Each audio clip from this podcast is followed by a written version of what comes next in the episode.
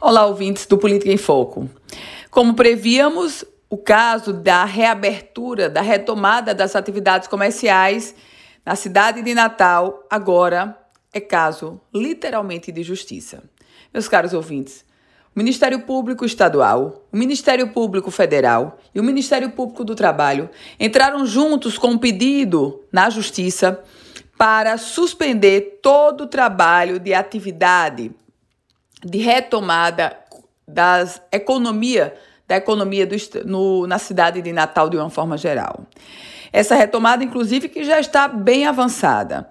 Desde a semana passada, o prefeito da cidade de Natal, Álvaro Dias, começou a implementar, a executar, melhor falando, o plano de retomada. Estamos, nesta semana, na segunda fase. Próxima semana já terá uma nova reabertura. Agora é esperar para o que virá da Justiça sobre esse pedido, inclusive com pedido de liminar dos Ministérios Públicos Estadual, Federal e do Trabalho. No contexto da Prefeitura de Natal, o gestor afirma e reafirma que estamos sim já preparados para a reabertura. No contexto dos Ministérios Públicos, eles argumentam que a pressão por leito de UTI e a taxa de transmissibilidade superior a 1 ainda causam dor de cabeça e grave risco.